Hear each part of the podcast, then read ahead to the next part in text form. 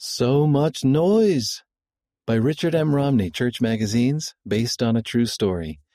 Everything was so noisy. Where could Luke find peace? Luke groaned. Everything was so noisy. His brothers, Tad and John, were arguing again. Even from down the hall, he could hear their shouts through the door of their room, and his sister Lizzie had her music turned up loud again thump, thump, thump. He could always hear the steady beat of the low notes. Luke tried asking his brothers to stop. Go away, Tad told him. Then Luke asked Lizzie to turn her music down. She just turned the music up louder. Luke wanted to go outside where he could think, but it was raining. There was one quiet place where Luke could go, though. Yesterday, his parents gave him a room of his own, one he didn't have to share with Tad and John. It was in the basement. It was just big enough for a bed and a table. But in his room, Luke could close the door and escape from the noise. Luke went downstairs to his new room. He looked around at the boxes he had brought down earlier.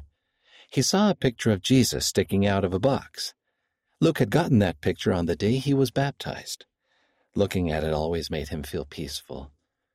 Luke took the picture out of the box. He set it on the table.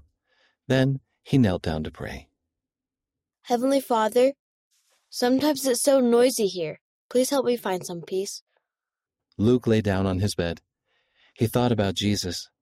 He'd learned in primary that Jesus could always be close to him, and the Holy Ghost could always bring peace.